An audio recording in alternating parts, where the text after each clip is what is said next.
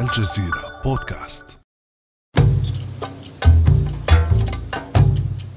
يمكن أن يكون سد النهضة الإثيوبي الكبير مصدرا للتعاون لدولنا الثلاث وأبعد. أود أن أطمئن الشعبين المصري والسوداني بأنهما لن يتعرضا أبدا لضرر ذي شأن بسبب ملء السد لأنه لا يأخذ سوى جزء صغير من التدفق. تعهد شفهي من رئيس الوزراء الإثيوبي أبي أحمد أعيد مرارا وتكرارا وعلى لسان أكثر من مسؤول إثيوبي. ولكنها تبقى بالنسبة لمصر والسودان تصريحات لا تروي ظمأ ولا تسمن من جوع. ما لم تقرن باتفاق قانوني ملزم حول قواعد التعبئه والتشغيل لسد النهضه فماذا يعني اذا انتقال إثيوبيا إلى التعبئة الثانية لسد النهضه وما حجم ضرر هذا الملء على مصر والسودان وما الخيارات المتبقية لهما بعد فشل مساعيهما لإدانة الخطوة الإثيوبية في مجلس الأمن؟ وهل يمكن أن تلجأ فعلا مصر إلى الحل العسكري كما تلوح بذلك؟ وماذا عن موقف القوى العظمى الذي بدا مؤخرا مائلا نحو إثيوبيا؟ بعد أمس من الجزيرة بودكاست أنا خديجة بن جنة.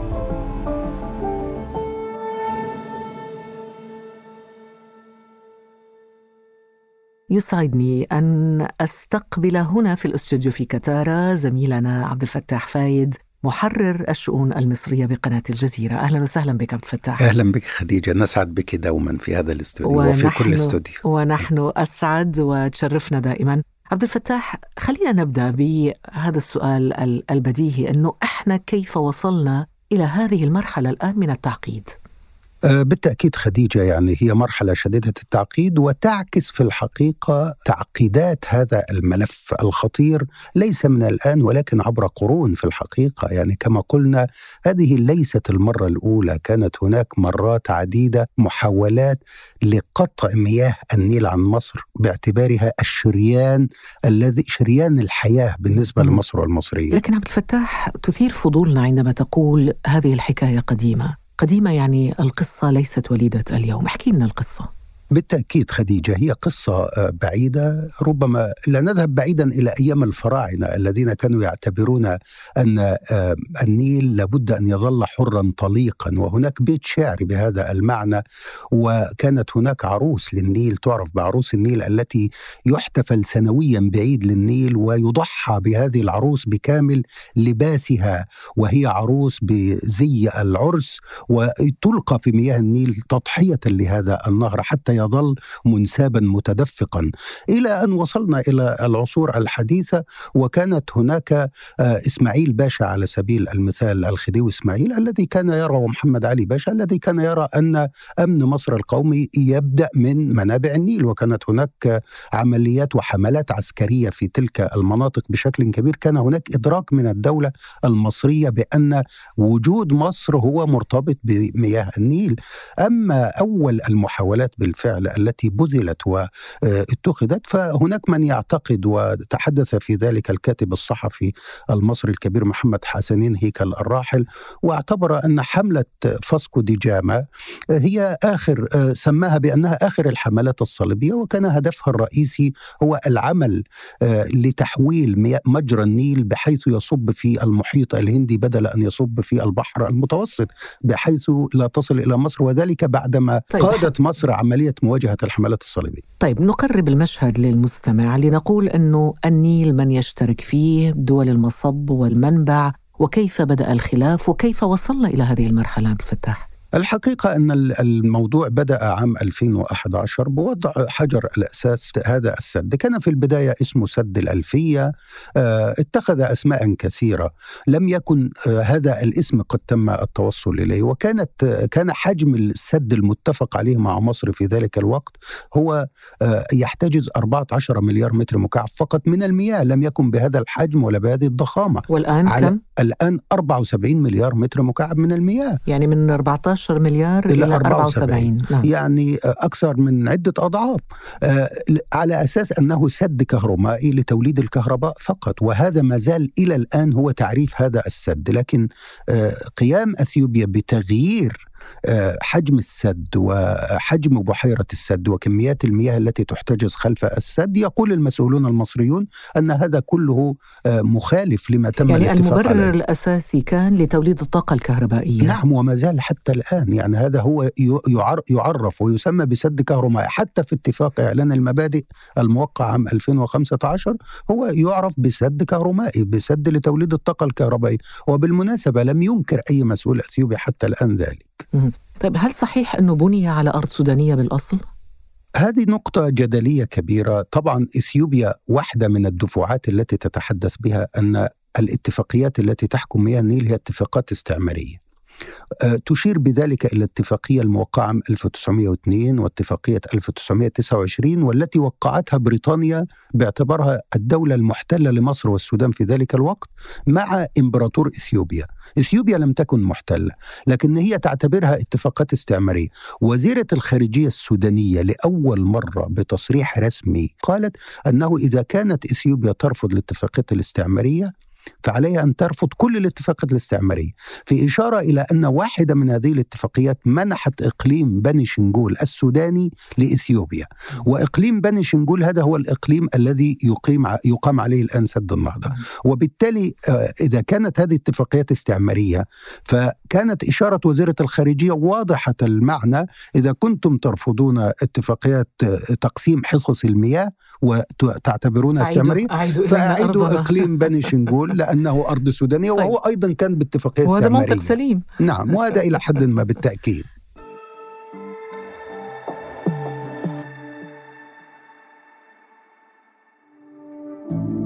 خطوة بسيطة وسهلة ليصلك البودكاست في الصباح الباكر كل يوم. ابحث فقط عن بعد أمس في تطبيقك الصوتي وفعل زر الاشتراك لتصلك الحلقات يومياً.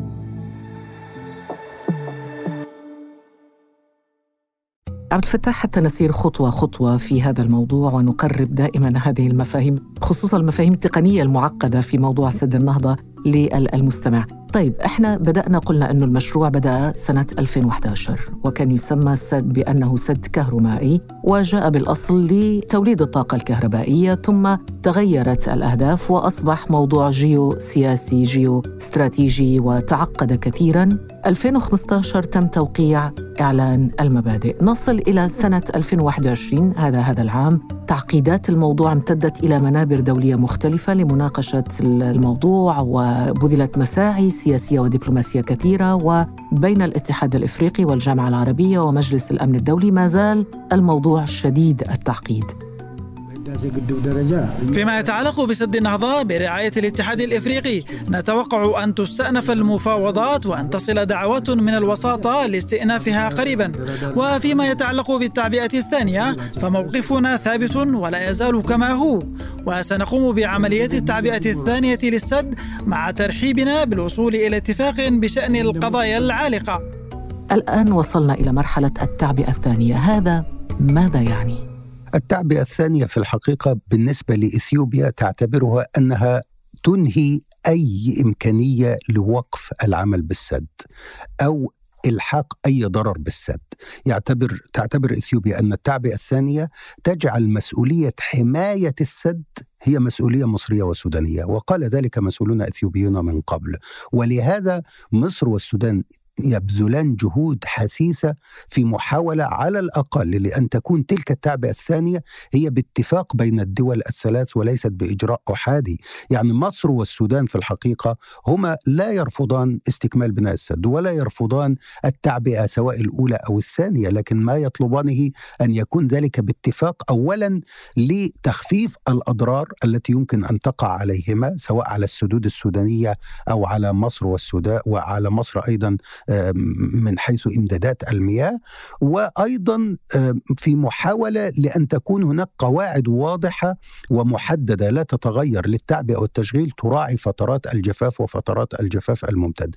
حتى الآن إثيوبيا ترفض ذلك، إثيوبيا ترفض أصلا مجرد أن يكون هناك اتفاق قانوني ملزم وتتحدث عن قواعد إرشادية، وسبق لها أن رفضت مسودة اتفاق كان قد تم التوصل إليها في واشنطن ووافقت عليها حتى إثيوبيا ولكنها تراجعت عن عنها ورفضت التوقيع بعد ذلك هذا الكلام عبد الفتاح ماذا يعني بالنسبة لشعوب المنطقة؟ يعني بالتأكيد كل نظام أو كل حاكم يسعى إلى أن لا يعطش شعبه ولديك شعوب المنطقة ما شاء الله يعني عندك أكثر من 100 مليون في مصر أكثر من 110 مليون في إثيوبيا حوالي 45 مليون آه، سوداني في السودان. يعني ما التداعيات على هذه الشعوب؟ إن حدث طبعا حرمان دولة من آه، مياه النيل.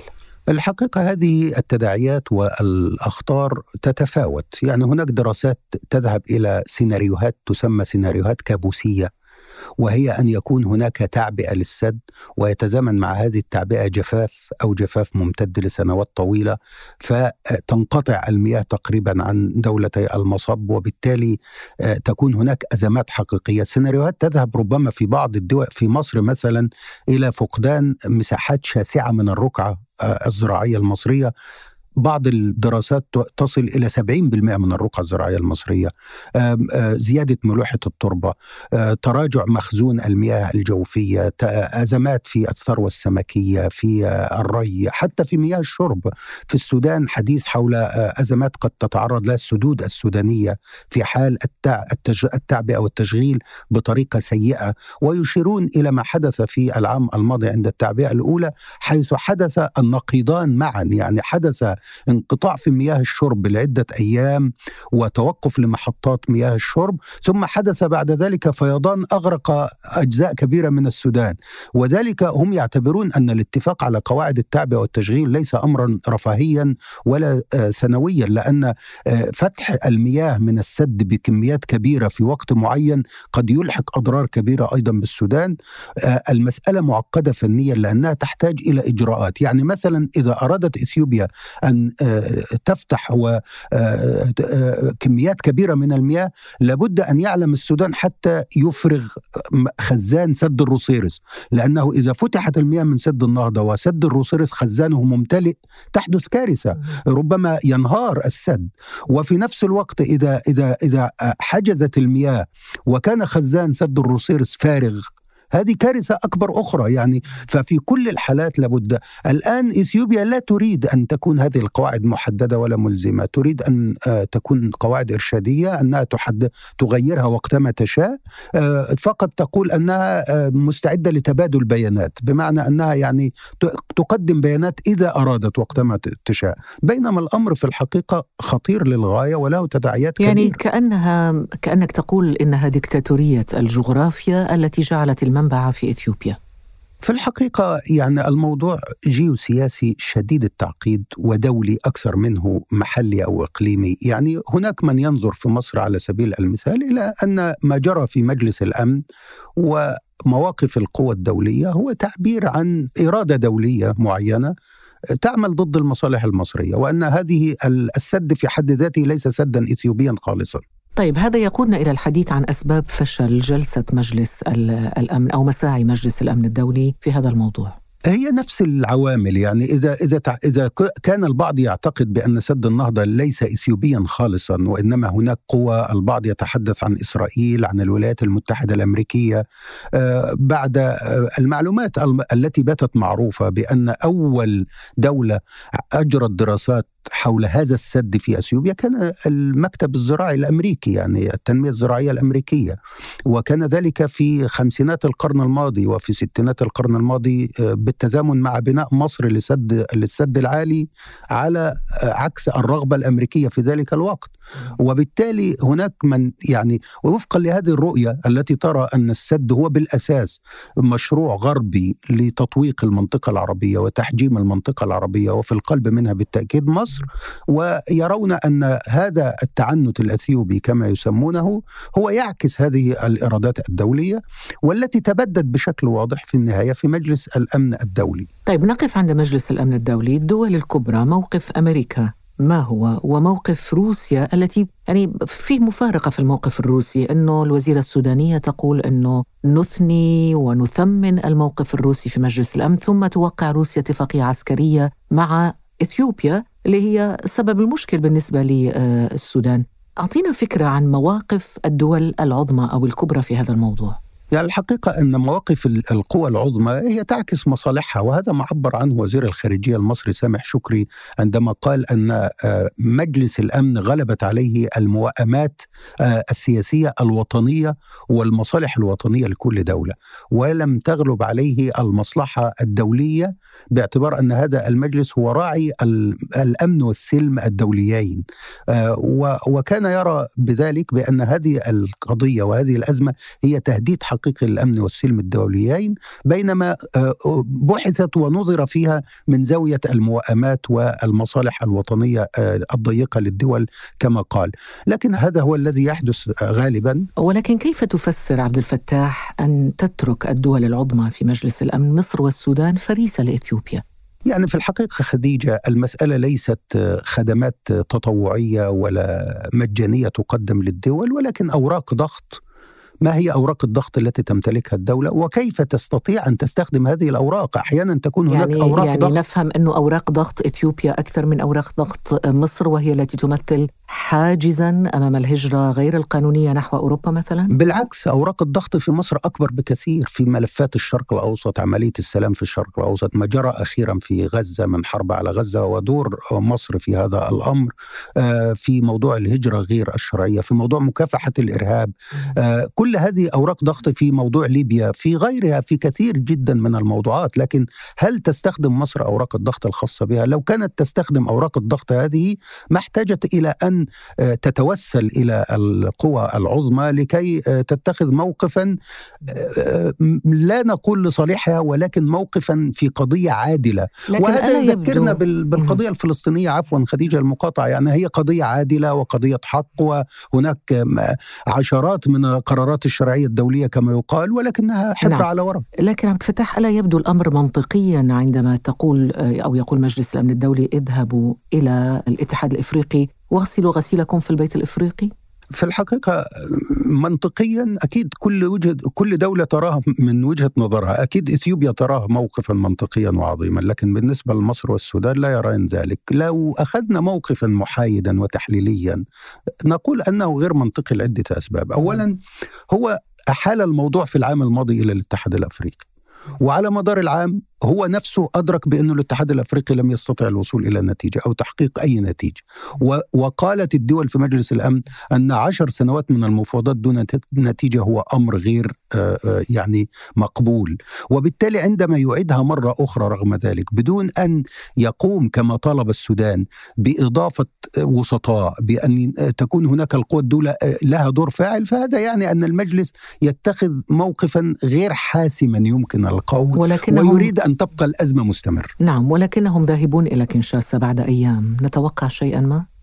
يفترض أن آه، يكون هناك جدية أكبر، تكون هناك إرادة سياسية أكبر كما تطالب الدول الثلاث ذلك، آه، يفترض أن يكون هناك سقف زمني للمفاوضات بستة أشهر يتم فيها التوصل إلى هذا الاتفاق لأنه لم يعد هناك مبرر لاستمرار العمل دون اتفاق، عند هذه الحالة تصبح حجة إثيوبيا مكشوفة تماما كما يقول المسؤولون المصريون أنه لا رغبة وأن المفاوضات تستخدم لإضاعة الوقت وفرض الأمر الواقع. الواقع آه، سواء كان ذلك باتفاق القوى العظمى والدول العظمى أو بغير اتفاقها. طبعا هذا إذا عقدت جلسة المفاوضات في كنشاسا ما زلنا لا نعلم إن كان سيحدد لها موعد وإن كانت الأطراف المعنية ستذهب إلى كنشاسا ولكن هذا يقودنا عبد الفتاح إلى الحديث عن السيناريوهات المستقبلية. لدينا القدرة ولدينا الإصرار على عدم الاضرار بمصلحة الشعب المصري وفي حالة الإضرار وقوع الضرر وبالتأكيد آه، لن تتهاون الدولة المصرية في الدفاع عن مصالح شعبها ما السيناريوهات المحتملة إذا فشلت المساعي الدبلوماسية؟ هل هناك سيناريو تصعيدي يذهب نحو الحل العسكري مثلا؟ في الحقيقة الحل العسكري خديجة يبدو ممنوع دوليا يعني في حدود معلوماتي أنه الولايات المتحدة الأمريكية رفضت وأبلغت مصر رفضها لأي عمل عسكري. وهذا الأمر حدث أيضا من جانب قوى دولية أخرى. نذكر كلمة المندوب الروسي في مجلس الأمن في الجلسة الأخيرة والتي تحدث فيها عن رفض روسيا للتهديد بالعمل العسكري. وبالتالي هذا أيضا ربما يعزز آه، آه، قناعات النخبة المصرية بأن السد ليس سدا اثيوبيا وإنما هو سد دولي. القوى الدولية التي تريد تطويق المنطقة العربية وإضعافها هي تقف وراء هذا السد وبالتالي تريد لهذه الأزمة أن تظل مستمرة حتى تنتهي إثيوبيا من بناء طيب. السد ومن تعبئته السد سد دولي ونهر النيل نهر دولي والقانون الدولي هنا ماذا يقول؟ في الحقيقة القانون الدولي غير حاسم يعني في كثير من تجارب الأنهار المشتركة الأخرى حسمت الأمور بمفاوضات آه، بتوافق بين هذه الدول. وأفضل التجارب في ذلك المجال هي ما حدثت في أوروبا. وعلى ما يبدو بأن قدرة الدول على الوصول إلى مستويات معينة من التفاهم ومن آه، التقدم هو يمكنها من تحقيق مثل هذا الأمر لتحقيق تنمية مشتركة. مصر تقول أنها عرضت على إثيوبيا المشاركة حتى في بناء السد وعرضت المشاركة في تمويله وعرضت أن تكون هناك مشاريع تنمية مشتركة تشمل أن يتحول نهر النيل إلى شريان للملاحة بين الدول الثلاث يربط إثيوبيا بالبحر المتوسط شمالا مرورا بالسودان وأن تكون هناك حركة لنقل البضائع وتبادل الكهرباء أن تشتري مصر الكهرباء من إثيوبيا أو أن تزودها حتى بالكهرباء حتى تتمكن من توليد كهرباء بدل أنها تعاني من نقص في الكهرباء بينما مصر لديها فائض في الكهرباء تقوم بتصديره إلى عدد من الدول عبر شبكات الربط الكهربائي المشترك. لكن يقولون أن إثيوبيا رفضت ذلك، هل هذا يعزز أيضا القناعات لدى كثير من المصريين بأن آه، السد هو مشروع سياسي وليس مشروع تنموي، يقدم تحت لافته تنموية وتوليد الكهرباء بينما هو في الأساس مشروع سياسي، تصريحات المسؤولين الإثيوبيين أيضا آه، تعزز هذه القناعات. طيب يعني إذا كان مشروع سياسي عبد الفتاح هل معنى هذا الكلام أنه أبي أحمد رئيس الوزراء الاثيوبي يستعمل موضوع سد النهضة لأهداف سياسية داخلية لها علاقة بما يجري في إثيوبيا من اضطرابات في إقليم تيغراي مثلا وغيره؟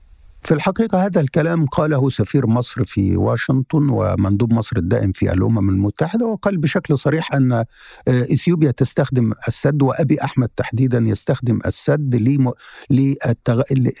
كغطاء لمواجهة مشاكله الداخلية سواء في تجراي آه، في تجراي أو في غيرها من مناطق إثيوبيا التي تشهد صراعات ويعتبرونها خارج آه، سيطرة الدولة آه، الإثيوبية وبالتالي هو موضوع لمحاولة آه، توحيد الإثيوبيين على حساب مصالح إثيوبيا نفسها يعني يقولون أنه بذلك يضر إثيوبيا نفسها ولا يضر فقط مصر والسودان لأنه يستعمل السد استعمالا سياسيا. طيب سؤال أخير العرب ماذا قدموا لمصر والسودان في هذه الأزمة؟